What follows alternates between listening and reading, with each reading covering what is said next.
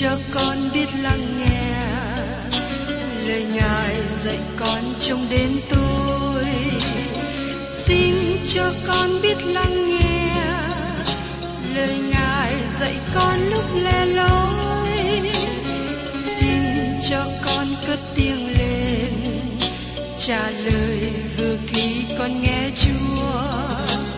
Xin cho con biết ơn thưa lạy Ngài, Ngài muốn con làm chi? Lời Ngài là sức sống của con, lời Ngài là ánh sáng đời con, lời Ngài làm chứa chan hy vọng, là đường để con hơn dõi bước. Lời Ngài đêm chết ngất niềm vui, trọn vẹn ngàn tiếng hát đầy vơi. Lời Ngài đổi mới cho cuộc đời, lời Ngài hạnh phúc cho chân ai. Xin cho con biết lắng nghe lời Ngài dạy con trong cuộc sống. Xin cho con biết lắng nghe lời Ngài từng theo bước đời con. Xin cho con biết sẵn sàng chờ đợi và vẫn nghe theo Chúa. Xin cho con biết sẵn sàng thực hành lời Chúa đã truyền ban. Hân hoan chào mừng quý vị đến nghe chương trình Tìm Hiểu Thánh Kinh. Đây là một chương trình học Kinh Thánh liên tục và hệ thống trong thời gian 5 năm. Chúng ta sẽ lần lượt khảo sát từ Sáng Thế Ký cho đến Khải Huyền. Mục sư tiến sĩ Mạc Kỳ là người được Chúa dùng để sáng lập và thực hiện chương trình này. Ông tin rằng lời của Đức Chúa Trời có khả năng đáp ứng mọi nhu cầu cho tất cả mọi người trên thế giới, không phân biệt chủng tộc, văn hóa, trình độ tuổi tác hay phái tính. Ước mong quý vị theo dõi liên tục và giới thiệu cho thân nhân bạn hữu cùng đón nghe. Kính chào quý vị và các bạn. Hôm nay chúng ta tìm hiểu tiếp tục đến sách Châm Ngôn đoạn 10. Châm Ngôn đoạn 10 khởi sự phần thứ nhì của sách Châm Ngôn. Và tại đây, chúng ta thấy một học sinh trẻ được ban cho một lời hướng dẫn về đời sống. Đây là bài học cho các bạn và tôi trong trường học của Đấng Christ. Mời các bạn cùng xem tiếp trong Châm Ngôn đoạn 10, câu 1. Con trai khôn ngoan làm vui cha mình, nhưng đứa con ngu muội gây buồn cho mẹ nó. Các bạn có chú ý, người cha có đứa con trai đi đến trường và được điểm cao, hay được nổi bật vượt trội hơn người khác, hay tốt nghiệp bằng cấp, người cha già vui mừng, đi ra nói với mọi người không? Con trai tôi đỗ đạt trường đại học rồi. Nhưng giả sử rằng, đứa con trai thi rớt, hay thua cuộc thi. Trong trường hợp đó, người cha yên lặng và không nói điều gì với đứa con trai. Ông giữ chặt môi miệng lại. Nhưng đứa con ngu muội gây buồn cho mẹ nó. Bà mẹ rất buồn trong hoàn cảnh như thế. Người cha giữ yên lặng và bỏ qua một bên. Đó là hình ảnh của đời sống. Một người con trai có thể trở nên khôn ngoan hay ngu dại. Và trong Châm Ngôn đoạn 10 câu 2, của phi nghĩa chẳng được ích chi, song sự công bình giải cứu khỏi chết. Một người chất chứa tích lũy tài sản lớn rồi cũng để lại. Họ không thể đem tài sản mình theo với họ, và không bao giờ có vui vẻ thật khi còn sống trên đất. Đấng Christ làm cho chúng ta được sống trong sự khôn ngoan và trong sự công bình, và ban cho chúng ta có được sự sống đời đời. Như lời của Chúa đã nói ở trong sách Giăng đoạn 3 câu 16. Vì Đức Chúa Trời yêu thương thế gian, đến nỗi đã ban con một của Ngài, hầu cho hễ ai tin con ấy không bị hư mất mà được sự sống đời đời. Và tiếp đến, xin mời các bạn cùng xem trong Châm Ngôn đoạn 10 câu 3. Đức Giê-hô-va không để linh hồn người công bình chịu đói khát, nhưng Ngài xô đuổi sự ước ao của kẻ ác đi. Các bạn có nhớ trước đây khi tôi đề cập, tôi nghĩ có một số châm ngôn thích ứng cho mọi người, và một số châm ngôn khác chỉ thích ứng cho một số nhân vật trong Kinh Thánh. Khi chúng ta nghe câu châm ngôn nói, Đức Giê-hô-va không để linh hồn người công bình chịu đói. Chúng ta nghĩ đến Joseph, con trai của Gia-cốp. Ông bị bán xuống xứ Ai Cập, và ông có thể nghĩ rằng đi đến chỗ tận cùng, và Đức Chúa Trời hình như quá xa. Nhưng Joseph có đức tin vào Đức Chúa Trời, và chúng ta biết rằng Đức Chúa Trời không bỏ ông. Đức Chúa Trời đã sắp đặt điều đó, và cuối cùng đem Joseph ra khỏi tù và lập ông lên làm thủ tướng của xứ Ai Cập. Và trong sách Châm Ngôn, đoạn 10 câu 4, kẻ làm việc tai biến nhát trở nên nghèo nàn, còn tai kẻ siêng năng làm cho được giàu có. Có sự khác biệt giữa mỗi người cơ đốc nhân. Một số cơ đốc nhân sống rộng lượng, trong khi những người khác hạ tiện. Khi để ý và thấy rằng những người keo kiệt có đời sống thiếu hụt, người ấy hình như bị chảy mất thường xuyên, khác với người rộng rãi, có đời sống đầy đủ. Các bạn có nghĩ là câu này thích ứng với Abraham không? Ông thật là người rộng lượng. Ông đã nói với người cháu của mình là Lot, hãy chọn trước phần đất mà con muốn, phần còn lại thuộc về ta. Abraham là người rộng rãi nên mới chia tài sản như thế, trong khi Abraham có quyền chọn trước. Ông biết chọn dùng đất nào tốt và có nước của sông Giô-đanh. Nhưng Abraham cho Lot cơ hội chọn đồng cỏ tốt trước. Nhưng Lot với bàn tay làm biếng và lòng ích kỷ, ông chọn phần tốt nhất cho ông, nhưng cuối cùng ông bị mất hết mọi sự. Còn bàn tay người siêng năng làm cho giàu có. Có hai chữ trong Kinh Thánh không đi chung với nhau. Đức tin và sự lười biếng không có lẫn lộn hay pha trộn với nhau. Một người cơ đốc nhân lười biếng không có đức tin thật nơi Đức Chúa Trời. Một người cần mẫn và làm việc cực nhọc với công tác của mình. Điều này nhắc nhở tôi về sứ đồ Phao-lô. Khi Chúa kêu gọi ông ta, Ngài không kêu gọi một người làm biếng. Và tiếp đến, xin mời các bạn cùng xem ở trong sách Châm Ngôn đoạn 10 câu 5. Ai thâu trữ trong mùa hè là con trai khôn ngoan, song kẻ ngủ lúc mùa gặt là con trai gây cho sỉ nhục. Đây là một câu châm ngôn nói đến hai hình ảnh tương phản. Một người con trai khôn ngoan làm việc siêng năng trong lúc mùa hè. Một con trai khác lười biếng, ngủ trong thời gian mùa gặt. Hắn không làm xong công việc cần làm. Các bạn là cơ đốc nhân trẻ thân mến. Xin các bạn cần nhận biết rằng Đức Chúa Trời muốn huấn luyện và dạy dỗ các bạn. Khi còn trẻ, các bạn cần có sự chuẩn bị tốt, cần siêng năng với công việc và có tánh năng động.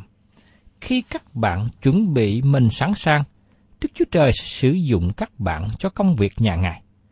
Xin các bạn trẻ nhớ và nhận biết rằng Đức Chúa Trời không kêu gọi một người làm biếng đi hầu việc Ngài. Ngay cả với một người chủ bình thường tìm công nhân để làm việc, nhưng nếu nhận thấy công nhân làm biếng, người chủ không tiếp tục cho làm việc nữa. Các lời trong sách Châm Ngôn này là những lẽ thật lớn lao, đời đời.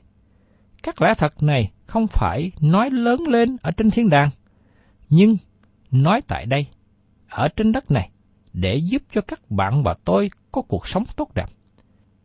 Nếu chúng nó chưa có hiệu lực trên các bạn, thì các bạn thấy có điều sai trật trong chính mình.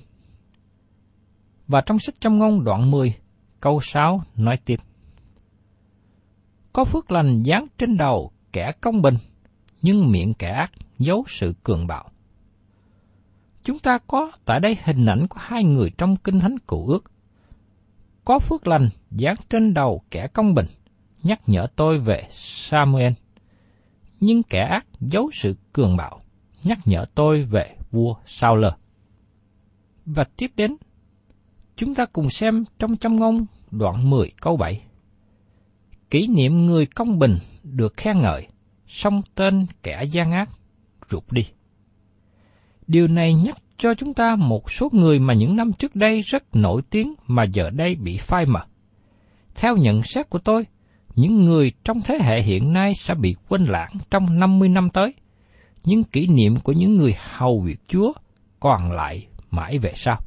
Giống như chúng ta thấy trường hợp của mục sư Dai Mudi. Và trong sách Châm Ngôn, đoạn 10 câu 8.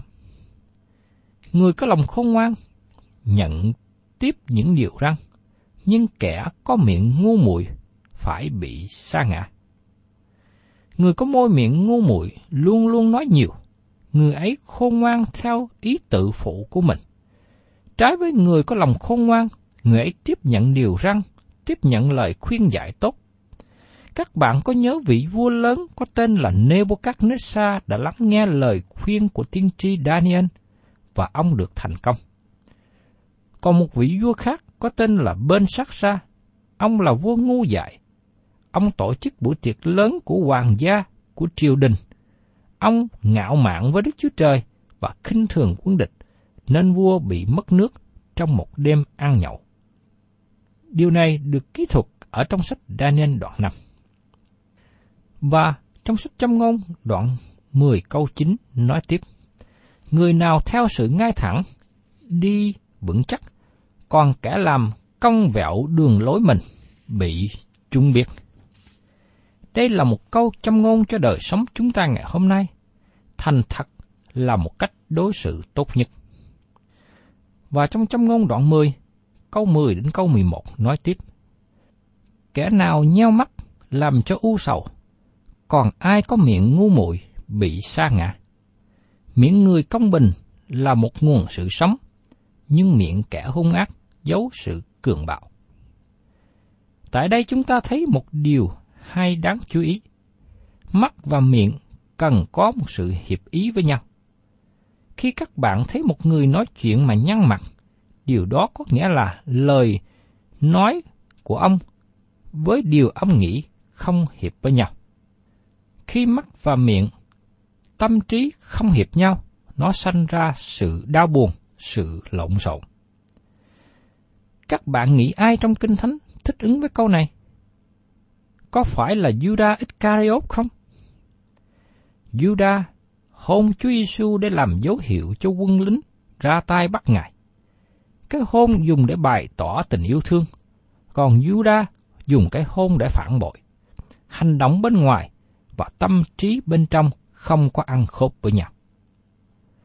Và trong sách Châm Ngôn đoạn 10, câu 12 đến 13. Sự ghen ghét xuôi điều cãi lộn, song lòng yêu thương lấp hết các tội phạm. Trên môi miệng người thông sáng có sự khôn ngoan, nhưng roi vọt dành cho lưng kẻ thiếu trí hiểu. Cả thế gian thời bấy giờ lắng nghe sự khôn ngoan của Salomon, nhưng roi vọt dành cho lưng kẻ thiếu trí hiểu. Đây là đặc tính của con trai Salomon, tức là Roboam. Ông không lắng nghe lời khuyên khôn ngoan của các trưởng lão. Thay vào đó, vua lắng nghe lời khuyên của những người trẻ đồng thời với vua. Kết quả là vua làm cho nước bị chia đôi và rơi vào cảnh nội chiến. Điều đó được chép ở trong sách Các Vua thứ nhất, đoạn 12. Và sách Châm Ngôn, đoạn 10, câu 14 nói tiếp. Người khôn ngoan dành để sự tri thức, nhưng tại cớ miệng kẻ ngu muội sự bại hoại hòng đến. Người khôn ngoan lúc nào cũng gom góp sự hiểu biết, tìm kiếm sự hiểu biết, còn kẻ ngu muội bước chân trên vỏ chuối, trên mồ mả. Và sách Châm Ngôn đoạn 10, câu 15 đến 16. Tài sản kẻ giàu có là cái thành kiên cố của người, song sự hư nát của người khốn khổ là sự nghèo nàn của họ. Lao khổ của người công bình hướng về sự sống, còn qua lợi của kẻ hung ác chiều về tội lỗi. Lời châm ngôn này làm tôi nghĩ đến Ca-in và A-ben.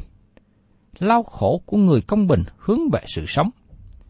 A-ben nuôi chiên và ông đem một con chiên nhỏ làm của lệ. Trong khi đó, nói với hình ảnh đối nghịch của Ca-in, còn quá lợi kẻ hung ác, chiều về tội lỗi. Ông Ca-in đem thổ sản dâng làm của lễ. Sứ đồ Phao-lô diễn tả điều này ở trong sách Roma đoạn 8 câu 6. Vả, trăm bề xác thịt sanh ra sự chết. Điều này nói trực tiếp đến Cơ Đốc nhân. Sự chết có nghĩa là phân cách với Đức Chúa Trời trong sự thông công. Đức Chúa Trời không có thông công với người có tánh xác thịt. Khi châm ngôn nói, lao khổ của người công bình hướng về sự sống, tức là nói về sự thông công với Đức Chúa Trời. A-ben là người được cứu, còn qua lợi kẻ hung ác, chiều về tội lỗi, là đặc tính của Ca-in. Và tiếp đến trong châm ngôn đoạn 10 câu 17. Kẻ nghe lời khuyên dạy ở trong đường sự sống, nhưng ai quên sự quở trách phải lầm lạc. Điều này áp dụng cho Absalom, con trai của David. Ông không tiếp nhận sự sửa phạt. Absalom làm việc lầm lẫn lớn khi cố gắng chiếm đoạt ngôi nước từ nơi cha mình. Và trong châm ngôn đoạn 10 câu 18. Người giấu sự ghen ghét có môi dối dạ, và ai rải điều nói hành là kẻ ngu dại. Thật là một điều tệ hại khi một người giả vờ làm bạn và sau đó lại khám phá ra người ấy là kẻ thù nghịch. Đó thật là một người ngu dại. Các bạn nhận biết người ấy lừa dối sau thời gian quen biết. Sau một thời gian thì mọi việc của người đã làm bị bại lộ ra. Người nào nói hành cũng là người ngu dại nữa. Đức Chúa Trời ban mạng lệnh đặc biệt về vấn đề này được chép trong sách Lê-vi ký đoạn 19 câu 16 và 17. Chớ buông lời phao vu trong dân sự mình, chớ lập mưu kế nghịch sự sống của kẻ lân cận mình. Ta là Đức Giê-hô-va, chớ có lòng ghen ghét anh em mình, hãy sửa dạy kẻ lân cận mình, đừng vì cớ họ mà phải mắc tội. Xin đừng nịnh hót với những người mà các bạn thật sự ghét, và cũng đừng nói hành người ấy. Điều này diễn tả một người trong Kinh Thánh. Các bạn có nhớ ông Joab giả vờ làm bạn với Abner? Joab dụ Abner đi ra ngoài thành, và sau đó giết ông ta. Trong châm ngôn đoạn 10, câu 19 nói tiếp, hãy lắm lời, vi phạm nào có thiếu, nhưng ai cầm giữ miệng mình là khôn ngoan. Tôi mong muốn là những người nào nói nhiều chuyện, cần lưu ý và lắng nghe lời châm ngôn này. Bởi vì rất khó cầm giữ môi miệng, cho nên ai hạn chế nói nhiều sẽ ít vi phạm hơn. Và trong châm ngôn, đoạn 10, câu 20 đến 21. Lưỡi người công bình giống như bạc cao, còn lòng kẻ hung ác không ra gì.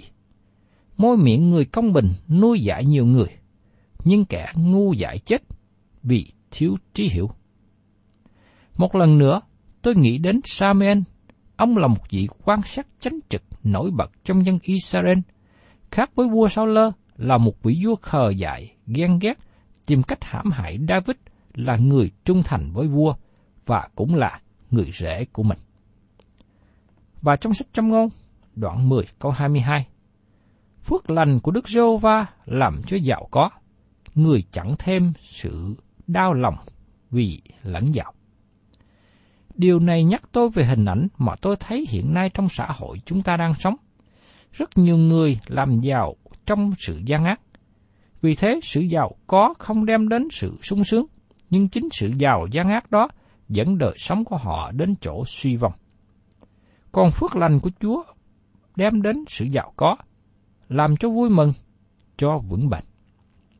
Cho nên, tôi mong ước rằng các bạn tìm kiếm sự giàu có trong con đường chánh trực, trong sự ban cho của Đức Chúa Trời. Và sách châm ngôn đoạn 10, câu 23 nói tiếp, kẻ thiếu chí hiểu coi sự làm ác như chơi, nhưng người thông sáng thích sự khôn ngoan. Đây là lời khuyên tốt cho các bạn trẻ. Vì thiếu trí hiểu mà các bạn ham thích những điều ác để vui chơi. Tôi xin lấy ví dụ như một thanh niên lấy một vật bỏ ngay giữa đường, làm cho người khác dấp chân, và khi thấy người khác dấp té, họ vui mừng, cười hớn hở. Tôi mong ước các bạn là những người trẻ học làm điều khôn ngoan, chẳng hạn như nhường đường đi cho người lớn tuổi, nhường chỗ cho người già, chỉ dẫn đường cho người xa lạ, giúp đỡ người gặp nạn. Tôi cảm kích về các hướng đạo sinh từ khi còn nhỏ học được những sự dạy dỗ thực hành điều tốt. Và trong sách Châm ngôn đoạn 10, câu 24 đến 25. Điều gì kẻ hung ác sợ, ắt sẽ xảy đến cho nó, nhưng kẻ công bình sẽ được như ý mình ước ao. Khi gió chốt thổi qua, kẻ hung ác không còn nữa, song nền của người công bình còn đến đời đời. Tác giả Châm ngôn cho chúng ta thấy hai hình ảnh đối nghịch giữa người gian ác và người công bình. Tôi mong ước và kêu gọi các bạn đi trong đường lối công bình để được phước hạnh, được vững bền. Và trong Châm ngôn đoạn 10, câu 26. Như giấm ghê răng, như khói cay mắt, kẻ làm biếng nhát đối với người sai khiến nó là vậy. Có các bạn bao giờ bảo một đứa con trai lười biếng đi làm công việc, rồi sau đó đứng chờ nó không? Giống như giấm ghê răng, như khói cay mắt, các bạn sẽ thất vọng về nó. Có một đứa con, khi còn nhỏ, thường hay phàn nàn với mẹ. Tại sao mẹ bảo con làm công việc hoài? Tại sao mẹ không bảo mấy anh cùng làm nữa chứ? Mẹ nói, vì con siêng năng nên mẹ nhờ con. Mấy đứa kia lười biếng nên mẹ không muốn giao công việc cho chúng nó. Chính vì đứa con nhỏ được mẹ giao cho công việc, bởi vì nó có tính siêng năng, cho nên khi lớn lên, nó trở thành một người rất là hoạt bát. Nó làm công việc tốt, mọi người yêu mến nó, và những công việc được giao cho nó làm hoàn tất. Nó được sự tín nhiệm, bởi vì nó siêng năng từ khi còn nhỏ. Và tiếp đến, chúng ta xem ở trong Châm ngôn, đoạn 10, câu 27. Sự kính sợ Đức Giê-hô-va thêm ngày tháng, còn năm tuổi kẻ ác sẽ bị giảm bớt đi. Đây là một sự thật trong thời kỳ của ước. Đức Chúa Trời hứa ban sự sống cho những ai kính sợ Ngài. Các bạn nghĩ Đức Chúa Trời có hứa điều đó cho chúng ta ngày hôm nay không? Không. Lời hứa ngày hôm nay là sự sống đời đời cho những ai tin Chúa Cứu Thế Giê-xu. Lời hứa này ngày nay quý báu hơn nhiều. Và trong sách Châm ngôn đoạn 10, câu 28 đến 32. Sự trông mong của người công bình giáp sự vui vẻ, còn sự trông đợi của kẻ ác sẽ hư mất đi. Con đường của Đức Giê-hô-va như một đồn lũy cho người ngay thẳng, nhưng nó là sự bại hoại cho kẻ làm ác. Người công bình chẳng hề bị rúng động, song kẻ ác không được ở trên đất. Miệng người công bình sanh sự khôn ngoan, song lưỡi kẻ gian tà sẽ bị trút. Môi người công bình biết điều đẹp ý, nhưng miệng kẻ ác chỉ nói sự gian tà. Xin chúng ta nhìn lại bối cảnh lịch sử. Các vị lãnh tụ lớn, các vua, các tướng lãnh đều đã biến mất đi. Pharaon, A-lịch Sơn đại đế, Napoleon đều đi qua hết. Người gian tà bị trút khỏi, bất kể là thể chế chính phủ nào. Nếu họ kính sợ Đức Chúa Trời thì sẽ tồn tại lâu dài. Đức Chúa Trời cho phép thành lập chính quyền là để cai trị, đem đến phúc lợi cho người dân. Vì thế, mọi người lãnh tụ trên thế gian, mọi người cầm quyền cần phải đầu phục quyền tể trị của Đức Chúa Trời, đầu phục Chúa Giê-xu. Người nào đi theo con đường công bình sẽ không bị rúng động. Tôi mong ước rằng những người mà Đức Chúa Trời ban cho cơ hội để cầm quyền trên đất nước hiện nay đi trong sự công bình, chính trực, để Đức Chúa Trời ban cho quý vị cơ hội tiếp tục ở trong cương vị của mình lâu hơn. Còn những ai chống nghịch với Đức Chúa Trời thì một ngày không xa, Đức Chúa Trời sẽ cất mình ra khỏi chức vụ này. Thân chào tạm biệt quý thính giả. Xin hẹn tái ngộ cùng quý vị trong chương trình Tìm hiểu Thánh Kinh kỳ sau.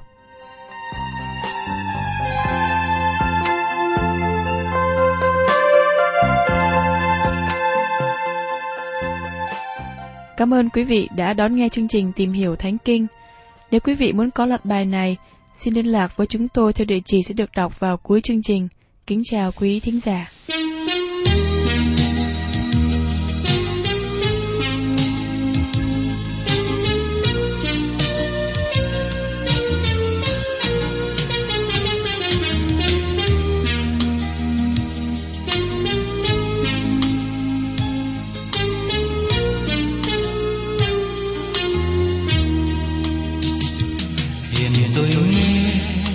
Do tiếng cứu Chúa tuyên, hiện tôi nghe do tiếng cứu Chúa truyền, hiện tôi nghe do tiếng cứu Chúa tuyên, hãy vui vâng thập giá mình theo ngài hiền Giê-xu.